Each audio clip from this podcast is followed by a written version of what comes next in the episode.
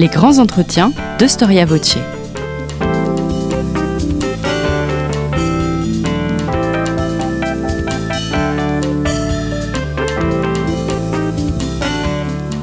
On retrouve Marie-Gwen Carichon. Chers auditeurs, bonjour et merci pour votre fidélité à Storia Voce. Comme vous le savez, nos podcasts sont gratuits et on a fait le choix de ne pas faire appel à la publicité pour les financer. Alors si vous souhaitez que cette aventure continue, je vous invite vivement à faire un don à notre association en cliquant sur le lien indiqué dans la description de ce podcast. Et en faisant ce don, vous recevrez un abonnement gratuit au magazine Histoire et Civilisation. Qu'est-ce que le boulangisme et que nous dit-il de son époque? Mouvement peu connu, enfin surtout connu de nom, il survient dans un moment critique pour la Troisième République. Nous sommes euh, entre les années 1886 et 1891, et donc un peu avant l'affaire Dreyfus. Avant d'être un mouvement politique, le boulangisme, c'est avant tout un homme, Georges Boulanger, qui est aussi général. Un général qu'on a d'ailleurs surnommé le général Revanche. Nous sommes quelques années après la défaite de 1871 et la perte de l'Alsace-Lorraine. Est-ce que Boulanger a excité l'esprit de reconquête et voulu provoquer une nouvelle guerre?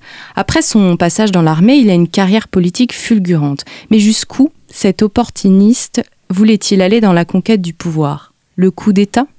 A-t-il mis en danger la République? Au fond, est-ce que les forces politiques de l'époque ne l'avaient-elles pas un peu cherché? Nous allons tenter de démêler le vrai du faux dans les idées souvent simplistes qu'on se fait aujourd'hui du boulangisme, mais aussi faire le tri entre ce qu'on a prêté à boulanger à l'époque et ses véritables intentions.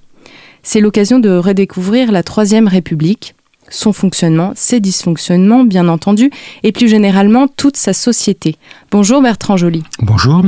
Vous êtes euh, notre invité aujourd'hui, vous êtes professeur des universités, historien spécialiste euh, des idées politiques de la Troisième République, on ne peut pas tout citer, euh, et vous venez de publier un livre aux origines du populisme, Histoire du boulangisme, 1886-1891. C'est un livre qui est sorti chez CNRS Éditions. Alors ce livre, c'est une somme, si je peux me permettre, une somme dans laquelle vous traitez du boulangisme comme aux origines du populisme.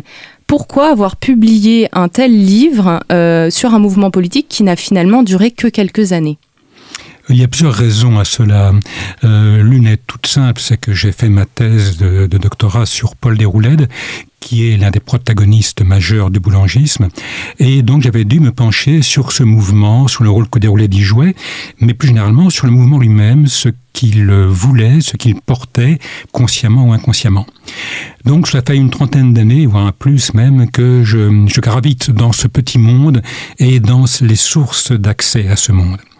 Et puis le mouvement lui-même m'intéressait. Qu'est-ce qu'il représente? Vous l'avez posé la question. Qu'est-ce qu'il nous dit sur la République, troisième du nom, sur la France, sur la société, sur ses aspirations, ses fantasmes, ses mythes également Donc le boulangisme était, je crois, une bonne porte d'accès à toutes ces questions-là. Quelle est l'importance euh, de l'épisode boulangiste par rapport aux autres grands événements de la Troisième République?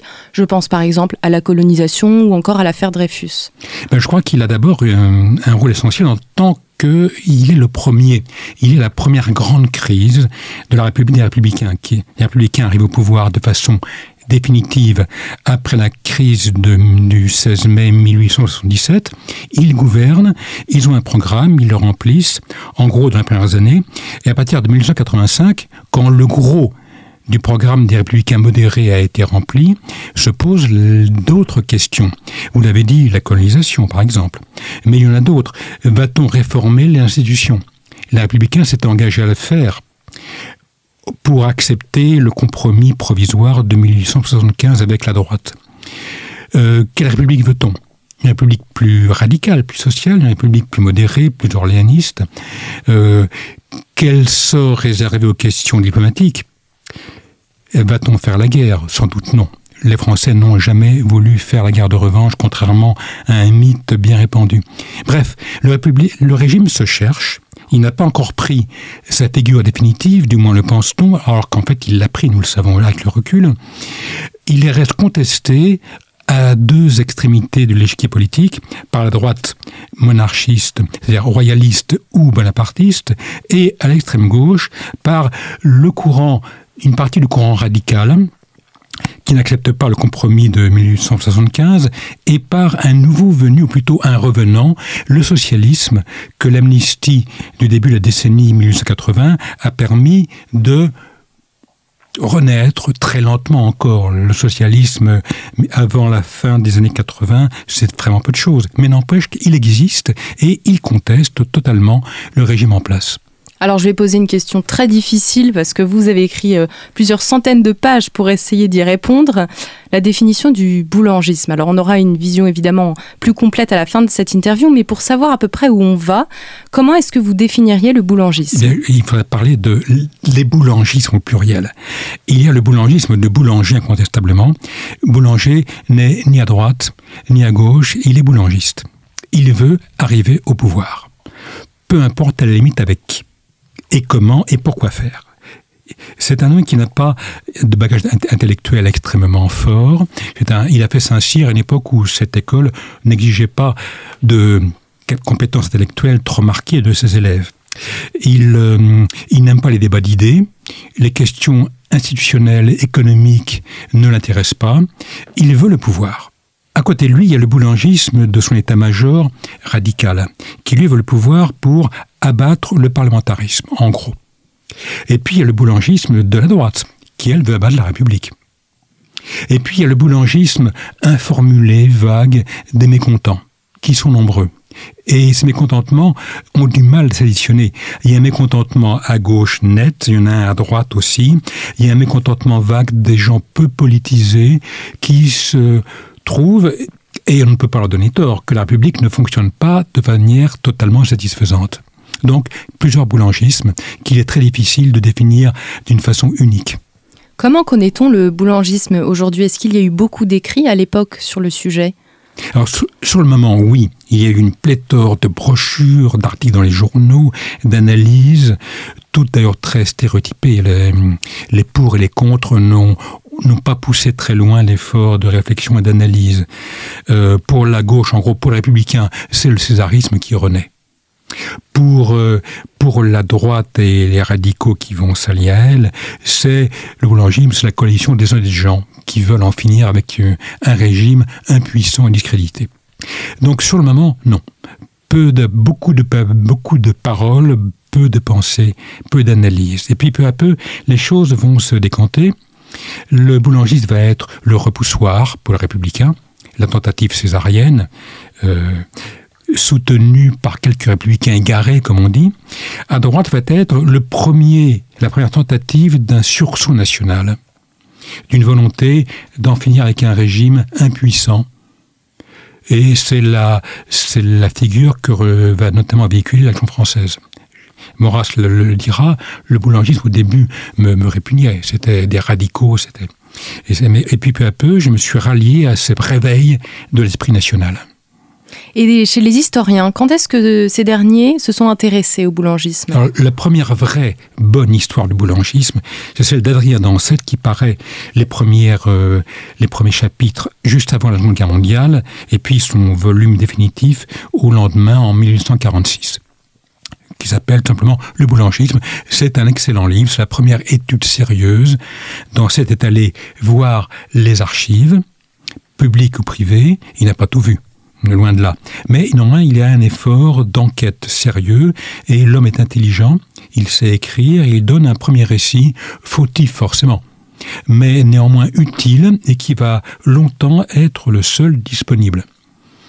Et puis, euh, peu à peu, le boulangiste va, au total, peu intéresser, on peut le dire aux historiens, car on, on pense qu'on sait tout du déroulement, on se base sur l'interprétation. Mais euh, le déroulement semble acquis dans ces grandes lignes, ce qui est une erreur, je pense, et j'espère avoir l'avoir réussi à le montrer. Donc l'interprétation se polarise entre deux, en, gros, entre deux schémas, celui de René Raymond, qui, dans la droite en France, qui paraît au début des années 50, euh, vulgarise l'idée que le boulangisme est une résurgence du courant bonapartiste. Et cette euh, vision va être combattue euh, assez rudement par l'historien israélien Zev Sternel qui va dire qu'au contraire le boulangisme est la première apparition d'un courant de ce qui, va devenir le nationalisme et qui était aux origines de ce que sera le fascisme après la Première Guerre mondiale. Deux, deux visions qui ont été également très critiquées notamment par un, historien canadien-anglais, M. Bill Irvine, qui, en 1989, publie un livre sur le boulangisme où il est allé lui aussi voir les sources ce que ses deux prédécesseurs avaient quand même fait de manière pour le moins rapide, voire pour ne pas dire plus. Euh, il est allé voir les sources et il montre que le boulangisme n'est ni à droite ni à gauche, il est né de la rencontre des deux, qu'il réhabilite tout l'apport des royalistes. Sans eux, sans leurs électeurs, sans leur argent, le boulangisme n'aurait pas existé. Et euh, c'est, à mon avis, le deuxième grand livre sur l'affaire, du boulangisme que celui de M. Irvine. Il a réellement stimulé la réflexion et a permis de repartir en montrant qu'on n'avait pas dit le dernier mot, loin de là, sur le boulangisme.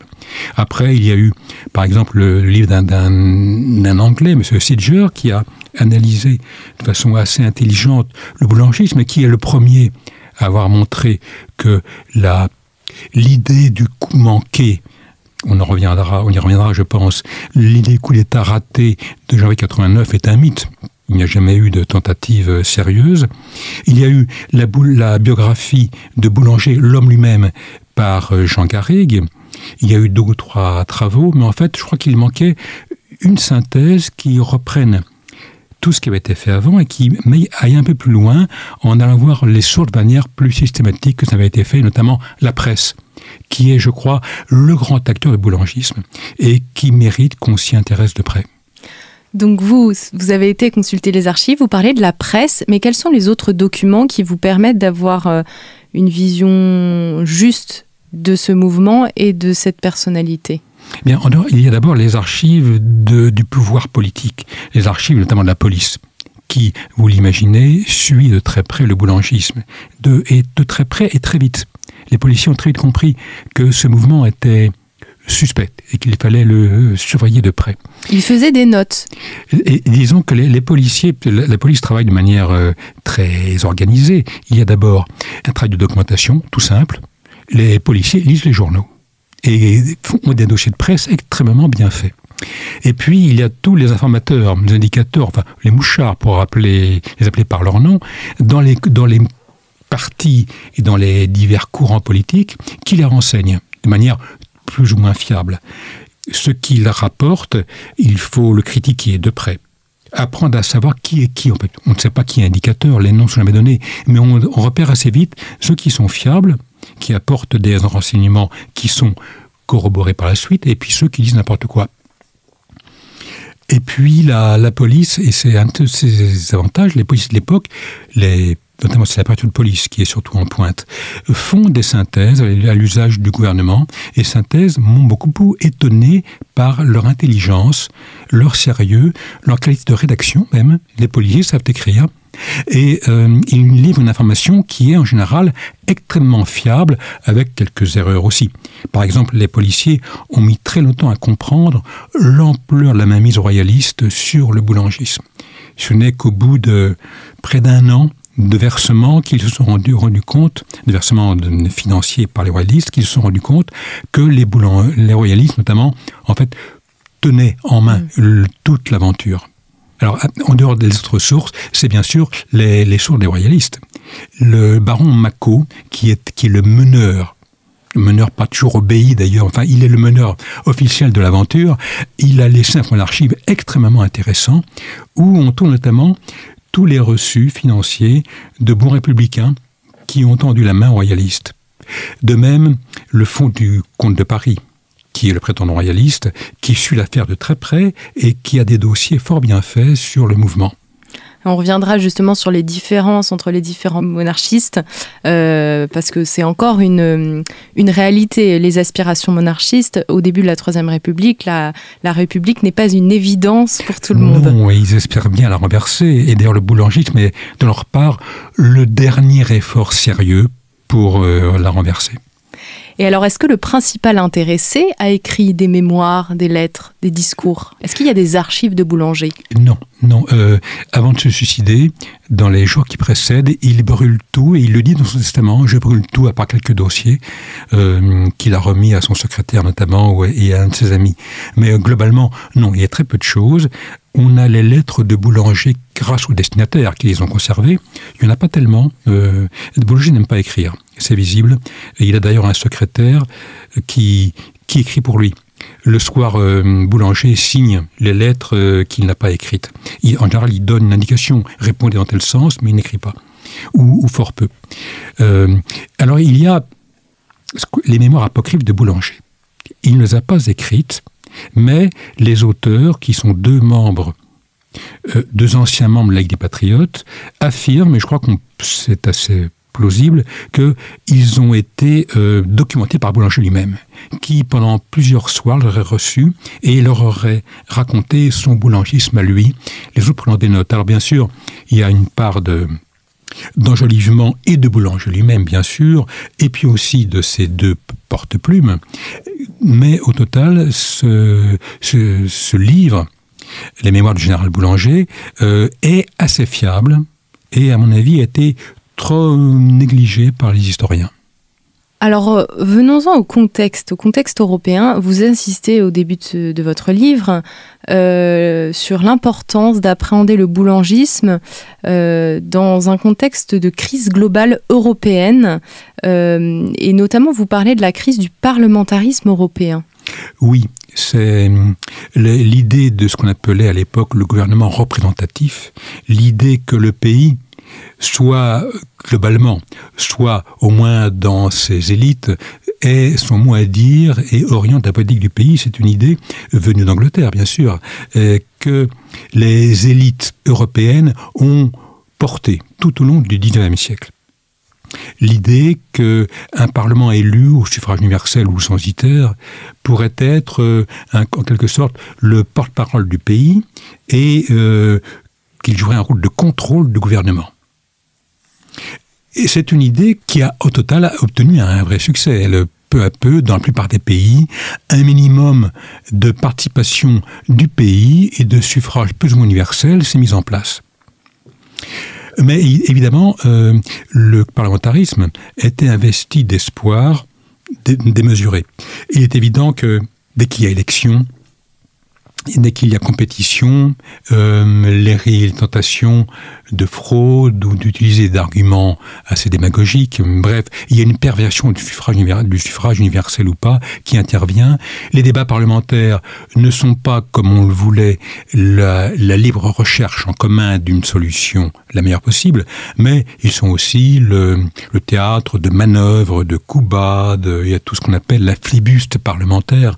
Et donc, le parlementarisme a montré n'était pas le régime idéal et parfait qu'on avait imaginé. D'où des déceptions.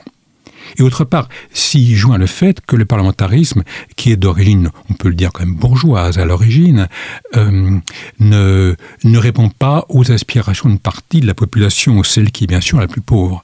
Notamment le monde ouvrier, mais aussi le monde paysan peuvent se sentir exclus d'une façon d'exercice du pouvoir où ils sont peu ou pas représentés. Donc le parlementarisme est contesté on estime qu'un régime euh, moins procédurier, où la parole serait quand même réduite à, à peu de choses, serait plus efficace, irait plus vite. Mm. Et donc, le parlementarisme en Europe est contesté. Il est, il est en France, le boulangisme en est la première euh, preuve, mais il est dans d'autres pays, même, même l'Angleterre, qui est le berceau le, modèle parfait du parlementarisme. Mais en Angleterre, des contestations se sont élevées, notamment après les tentatives de blocage bien connues des députés irlandais, qui ont profité du règlement très libéral pour bloquer la discussion, pour occuper la tribune pendant des heures. On en voyait même qui lisaient la Bible à la tribune pour bloquer les discussions. Bref, le parlementarisme montre qu'il a des limites et qu'il faudrait au moins, et ce sera le, un des grands thèmes de la République française plus tard, le rationaliser, l'encadrer, ne pas laisser la discussion s'égarer. Mais tout simplement, on en est encore loin. En 1885, le parlementarisme est malade en France, en Angleterre, en Belgique aussi, dans la plupart des pays européens.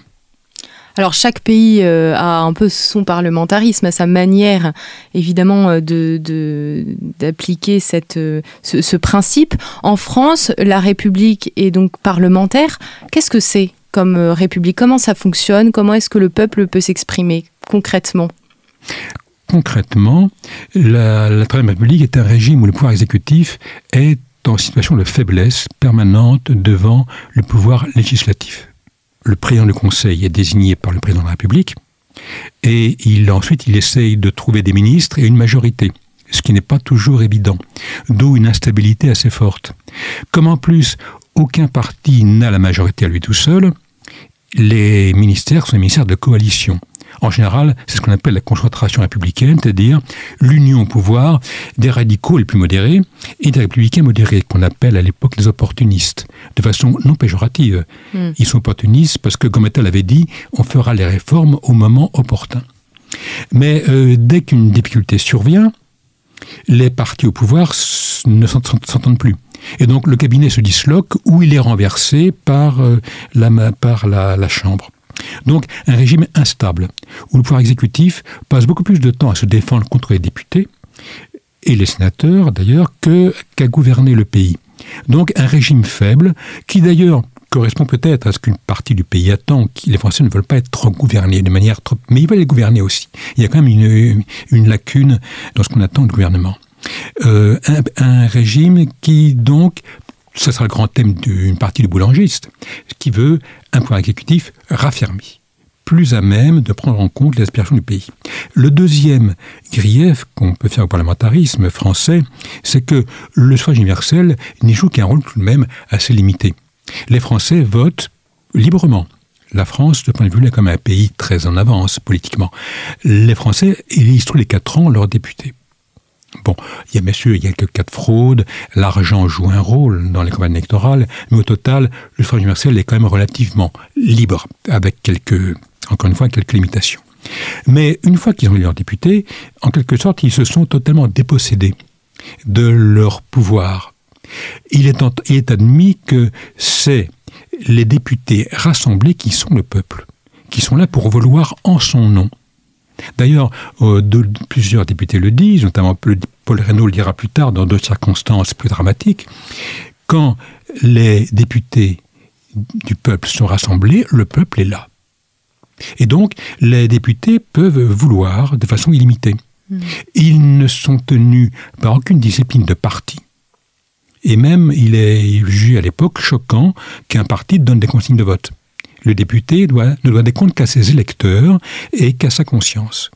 Et donc, il est courant de voir un député euh, voter contre un gouvernement qui pourtant représente tout à fait euh, ses idées. Il n'y a pas de discipline de vote, il n'y a pas de solidarité. le gouvernement doit en permanence lutter pour tenir sa majorité compacte, et bien sûr, il y a un moment où il n'y arrive plus. Donc un régime où le pouvoir est faible. C'est intéressant ce que vous avez mentionné. Il n'y a pas de parti, on a parlé des royalistes, des bonapartistes, mais en fait c'est des mouvances, c'est ça? Oui, c'est ça. Que le mot parti n'a pas le sens que nous lui donnons aujourd'hui. Aujourd'hui, un parti, il y a des statuts, il y a une direction, il y a des fédérations départementales. Quand on veut y adhérer, on paie une cotisation et on est inscrit sur le registre. C'est clair et net. À l'époque, rien de tout cela. Les partis n'existent pas au sens où nous l'entendons, tout simplement parce qu'il n'y a pas d'association reconnue avant la loi de 1901. Donc les partis n'ont pas de statut et en tiennent lieu souvent des instances plus ou moins représentatives, les journaux, par exemple, les rédactions de journaux tiennent, surtout en province, tiennent de parti. Les loges maçonniques.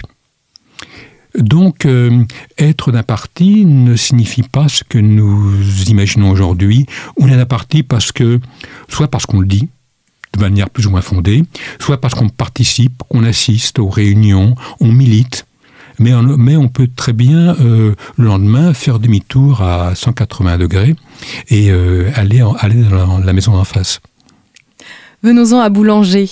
Alors, euh, Boulanger, comme, comme on l'a dit, est un général. Avant de se lancer en politique, est-ce qu'on peut dire qu'il a fait une belle carrière militaire? Oui, tout à fait. Il faut le reconnaître au moins ce qualité. C'est un excellent soldat, un excellent officier, un meneur d'hommes et un homme courageux au feu, presque téméraire même, qui a été plusieurs fois blessé, blessé grièvement. Mais dès le début, Boulanger voulait monter en grade. C'est un arriviste forcené. Et euh, pour cela, il a d'abord utilisé euh, ben, son métier, et encore une fois, c'était un excellent soldat. Euh, Il est parti aux colonies, Algérie, en Cochinchine, parce que c'est là que les galons se gagnent vite. Alors qu'une carrière en métropole, forcément, monte plus, lentement. Et il a donc, euh, il a réussi, il a été blessé notamment, il a participé à la, guerre d'Italie en 1959, il a été grièvement, blessé à la veille de la bataille de Magenta. Et au total, la guerre de 70 qui va commencer, le trouve, il est capitaine à Saint-Cyr, il est instructeur à Saint-Cyr, et la guerre va être sa chance. Car euh, la guerre euh, ouvre des trous, des brèches énormes dans les, dans les cadres. Et donc, euh, les carrières de ceux qui pas été pris ou tués se trouvent mm, ipso facto accélérées. Donc Boulanger est, est finalement très rapidement nommé colonel. Alors, après la guerre, il y a une commission de révision des grades, parce que les gens nommés sur champ de bataille de façon irrégulière, euh, on ne peut pas maintenir toutes les nominations, certaines sont d'ailleurs incontestables, et donc euh, euh, Boulanger est rétrogradé, lieutenant-colonel, et il le prend extrêmement mal. Une fureur le prend. Il estime que cette nomination était régulière, et d'ailleurs il envoie des mémoires aux députés, au ministre de la guerre, où il se vante, très imprudemment, il s'en mandera les doigts plus tard, de ses états de service contre les Prussiens et, contre les communards.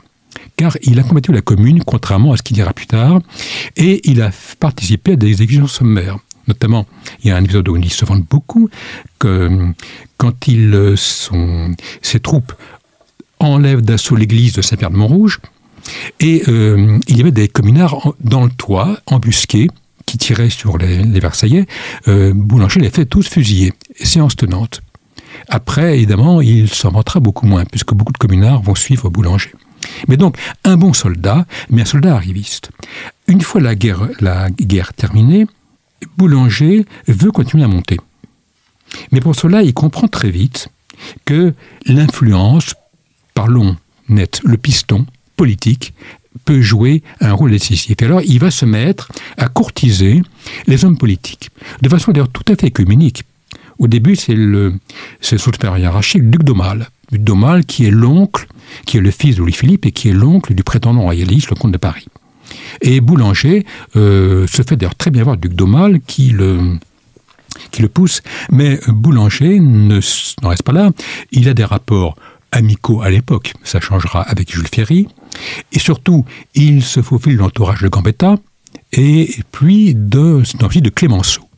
Et donc, toute cette convergence de recommandations vont lui permettre de monter, de devenir général, des brigades d'abord, puis général de division, car pour être ministre, la règle veut qu'on soit au minimum général de division. Et donc Boulanger obtient d'être général de division, il devient ministrable, et il obtient, pour commencer, un poste envié. Il est chef du corps expéditionnaire français du corps d'occupation en Tunisie où il va d'ailleurs se heurter violemment à, au résident civil, qui est pourtant son supérieur hiérarchique, Paul Cambon, qui est euh, le représentant type du camp ferriste. Mais donc, une belle carrière, incontestablement, au début nourrie par ses mérites seuls, ses mérites professionnels, ensuite alimentée par des alliances politiques euh, très diverses. Commence à avoir euh, un peu le sens politique en faisant des alliances, euh, pas forcément d'ailleurs euh, dans, l'armée, mais le grade de général ne lui suffit plus. bah, À, l'époque, il n'y a pas de maréchaux. Les derniers maréchaux, c'est ceux de l'Empire et le grade, la République ne ressuscitera le grade que pendant la guerre de 1914 pour Joffre. Donc il n'y a pas de maréchaux. Mais on peut monter encore, peut être général de corps d'armée, par exemple. Et c'est bien ce qu'il vise. Mais ce qu'il veut, c'est le pouvoir politique. Oui, c'est ça. Il change euh, un peu son fusil d'épaule, c'est le cas de le dire. Quand est-ce qu'il commence à être connu des Français? Je crois qu'il est, il est très peu connu pendant très longtemps. Je crois que c'est vraiment sa nomination au ministère de la Guerre qui fait de lui quelqu'un qu'on voit. On va en reparler. Il fait tout pour ça, bien sûr. Mais euh, c'est-à-dire, c'est en janvier 86 qu'il entre au gouvernement. Je crois qu'avant, il n'est connu que, mettons, du, ce qu'on appelle le microcosme politique et de ses pairs dans l'armée. Mais le grand public ne le connaît pas. Donc il est ministre de la guerre.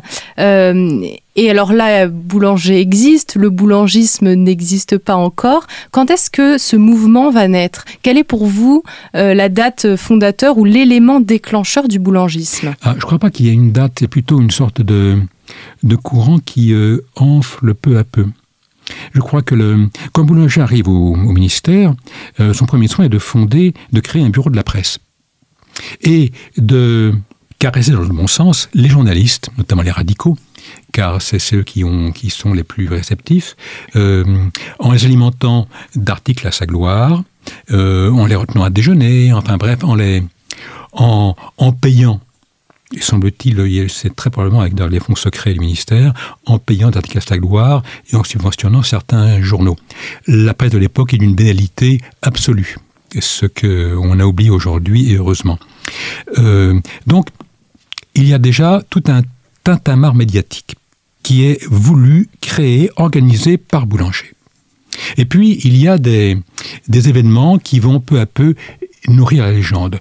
Le, le premier, c'est la fameuse phrase où, à la Chambre des députés, on est en pleine grève, une grève assez dure à Decazeville dans l'Aveyron. Il y a eu mort d'homme. Le sous-directeur de l'entreprise a été jeté par la fenêtre et tué par les, par les grévistes. Et donc, à l'époque, il n'y a pas de garde mobile. Euh, il n'y a pas de CRS, c'est l'armée, en cas de, troubles graves, qui assure l'ordre. Et donc, l'armée est à Decazeville et euh, Boulanger, dans une phrase très lyrique et sans doute préparée d'avance, dit que l'armée n'est pas là pour prendre parti contre les grévistes, pour la compagnie, elle est là pour assurer l'ordre, et il ajoute cette fameuse phrase d'une démagogie parfaite.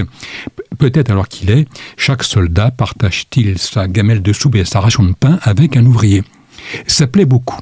Cette démagogie qui nous paraît aujourd'hui tout de même très grossière, plaît beaucoup.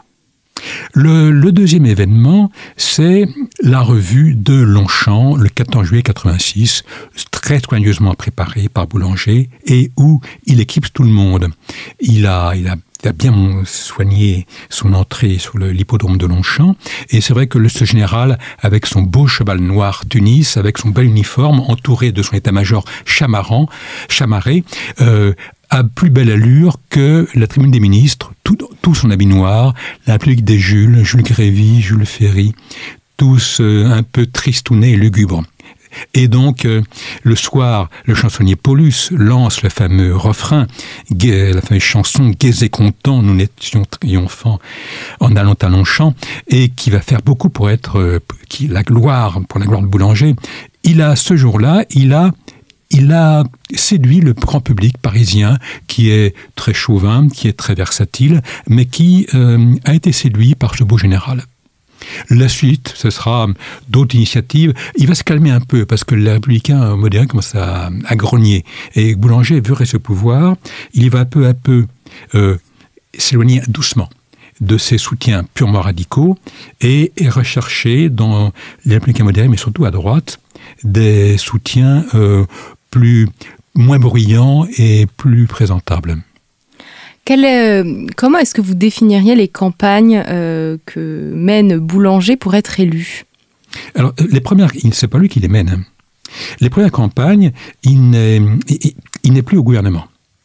les républicains modérés, après l'affaire Chebelet, dont on va, peut-être parler, les républicains modérés ont renversé le gouvernement pour chasser Boulanger, qu'ils estiment, dangereux. Et donc Boulanger a finalement été redevenu simple général. Et finalement, après quelques semaines, il est envoyé à Clermont-Ferrand, commander un corps d'armée à Clermont-Ferrand. Et aussitôt, ses partisans, notamment Henri Rochefort, le, grand meneur de l'extrême gauche, Henri Rochefort, parle de déportation en Auvergne. Et le départ de Boulanger à la gare de Lyon provoque une véritable émeute. Les gens se envahissent la gare, se couchent sur les voies pour éviter que le train parte. Bref, il faut plusieurs heures à Boulanger pour arriver à, partir pour Clermont. Et c'est alors qu'il est approché par un jeune journaliste bonapartiste Georges Thiebaud. Georges Thiebaud, qui appartient à l'aile gauche du parti bonapartiste. Et Georges Thiebaud, c'est sa grande idée, veut mettre la popularité de Boulanger au service d'un mouvement politique. Et pour cela, et c'est ça la grande idée de Thiebaud, c'est qu'il faut faire plébisciter Boulanger par les électeurs. Dès qu'il y a une élection partielle, il y en a beaucoup à l'époque. Il n'y a pas de suppléant et dès qu'un député meurt ou démissionne ou au Sénat, on vote. En gros, il y a, peu de mois de l'année où il n'y a pas une ou deux partielles en France. En plus, on est au scrutin de liste, donc tout le département vote pour élire un député. Donc autant d'occasions de plébiscite successifs. Et donc Thiebaud vient proposer à Boulanger de le présenter en lui disant Vous n'êtes pas éligible, étant militaire en activité, vous n'avez pas le droit de faire campagne, mais moi je fais campagne pour vous et je vous ferai élire. Et vous serez ainsi plébiscité et porté par le peuple vers le pouvoir. Ainsi fait Thiebaud, et, et ça marche, faut bien le dire. Thiebaud a eu, a senti qu'il y avait une opportunité, il a joué sa carte de manière intelligente, et Boulanger obtient des résultats extrêmement flatteurs. Et il finit même par être élu, encore une fois étant éligible. Il finit par même être, par être élu la Dordogne, qui est un, un, département euh, assez proche du bonapartisme. Euh, et puis, il obtient dans le département des scores extrêmement flatteurs. Ce qui, d'ailleurs, va pousser le gouvernement à le chasser de l'armée. Étant donné que Boulanger nie je n'ai rien fait, je ne suis pas au courant de rien, je, je n'ai pas encouragé ces candidatures qu'on a fait à mon insu, je veux rester un militaire. Malheureusement pour lui, la, police a décrypté le code qu'il emploie pour converser avec ses soutiens à Paris et ces messages prouvent qu'il est au courant de tout, qu'il a tout voulu et tout encouragé. Boulanger a menti. Boulanger est un moteur. Hmm. C'est une de ses grandes, une de ses grandes faiblesses. Et donc Boulanger va être chassé de l'armée sous un prétexte euh, pas très bien trouvé. Il est venu à Paris sans permission en plus en déguisé avec des lunettes, des lunettes fumées, en faisant semblant, de boiter. La police l'a reconnu tout de suite et, bien sûr l'a suivi. Et hum, donc on le, chasse de l'armée pour euh, être venu à Paris sans permission pour ne pas dire la vérité. C'est qu'en fait, on a percé son code et la police ne veut pas qu'on sache que le code est, est, connu. Et Boulanger devient éligible. Étant mis à la retraite d'office, il a 30 ans de carrière, il est mis à la retraite d'office, il est éligible et il va se présenter et l'emporter dans plusieurs départements, dont le gros département du Nord. Il va aussi être battu. Ça, on en parle, on moins. parle moins. Et c'est une, une des grandes faiblesses des historiens. Ils n'ont pas vu que Boulanger a échoué d'une manière assez forte dans d'autres départements comme l'Isère, par exemple, ou l'Aude. Toute une partie de la France est totalement allergique au charme de Boulanger. Ce qu'on a, eu tort de ne pas, mentionner. Mais néanmoins, la classe politique est tellement sidérée par ses succès qu'elle minimise ou, ignore les échecs. Et le triomphe de Boulanger, c'est la triple élection au mois d'août 1888. Le même jour est élu dans trois départements différents. Et c'est un plébiscite, c'est une apothéose. Et cette fois-ci, le gouvernement commence à avoir sérieusement, les républicains ont peur vraiment peur de voir un nouveau bonapartisme réussir ce qui avait déjà été le cas au temps de la Seconde République. Alors ce que vous expliquez dans votre euh, livre, c'est que contrairement à ce qu'on peut dire, euh, un coup le boulangisme est de gauche, un coup il est de droite, c'est qu'il est vraiment à la croisée des différents mouvements, des différents euh, groupes politiques. Et ce qui est intéressant, c'est les, ces alliances avec les royalistes, son alliance avec les royalistes, vous expliquez l'importance de l'argent dans ce cas-là. En fait, les royalistes, ils ont financé le mouvement euh, de Boulanger, mais comment est-ce que vous expliquez cela alors qu'ils hésitaient entre deux monarchies, entre deux dynasties, tout d'un coup soutenir un candidat républicain? D'abord, les, royalistes se sont réunifiés depuis la mort en 1983 du, du comte de Chambord. Donc les, légitimistes on, se sont ralliés sans enthousiasme, enfin ils l'ont fait à peu près, aux, orléanistes, puisque le comte de Paris est l'héritier légitime, d'après la loi salique, du trône. Donc il est devenu le roi légitime, enfin le prétendant légitime. Mais une partie des royalistes, euh, les royalistes restent très divisés. Il y a plusieurs sensibilités politiques. Il y a dans le parti royaliste une mentalité encore très légitimiste, très catholique, où la religion tient le premier rôle. C'est le cas, par exemple, d'un Albert Demain, et puis il y a à côté un orléanisme beaucoup plus parlementaire, modéré, avec même parfois une petite pointe anticléricale dans certains cas, que, le comte de Paris lui-même reprend à son compte. Euh, donc a plusieurs sensibilités. Le, le boulanger avait chassé de l'armée le duc d'Aumale, l'oncle du, l'oncle du prétendant, et donc les royalistes, a priori, n'avaient aucune sympathie pour cet homme qui était en plus entouré de radicaux. Jusqu'à ce que ils comprennent que finalement cet homme populaire pourrait être une sorte de grand connétable, l'équivalent de ce qu'avait été le général Monk en Angleterre pour établir la monarchie en Angleterre, après Cromwell, et que donc, en finançant ce mouvement qui, qui n'a pas un sou, on pourra le contrôler et l'orienter dans la bonne direction. Et donc, en décembre 1887, ont eu les premiers contacts entre Boulanger et les royalistes. Et tout de suite, Boulanger accepte. Alors, a-t-il donné des assurances de restauration aux royalistes? La réponse est oui. Il, a, il, a, il mentira en disant l'inverse. Il a bien promis la restauration. Est-ce qu'il comptait tenir sa parole? La réponse est certainement non. Boulanger est un menteur. Il promet, il prend l'argent, et puis il fera la restauration. Si vraiment c'est la seule solution, il la fera, du moment qu'il y a sa place. Mais euh, il travaille pour lui-même, et pour lui-même seul. Et les royalistes sont bien conscients qu'ils n'ont que la parole de Boulanger comme garantie. Ce qui fait qu'ils vont de toutes les façons possibles l'entourer, le, le, rappeler à l'ordre, parfois même couper les vivres pour lui faire comprendre euh, qui commande et qui paye. Mais au total, les royalistes vont verser des sommes colossales. Oh, je pense que 10 millions de francs est l'estimation la plus basse possible, sans doute beaucoup plus. Ils vont payer pour contrôler ce mouvement. Il faut ajouter cependant qu'au sein du Parti royaliste, toute une frange est tout à fait hostile à Boulanger et refuse totalement cette alliance. Mais c'est pas elle qui, pour le moment, a voix au chapitre. Et donc, les vieux conseillers orléanistes du comte de Paris, les gens comme, euh, comme par exemple, sont un peu mis sur la touche tant que dure l'aventure boulangiste.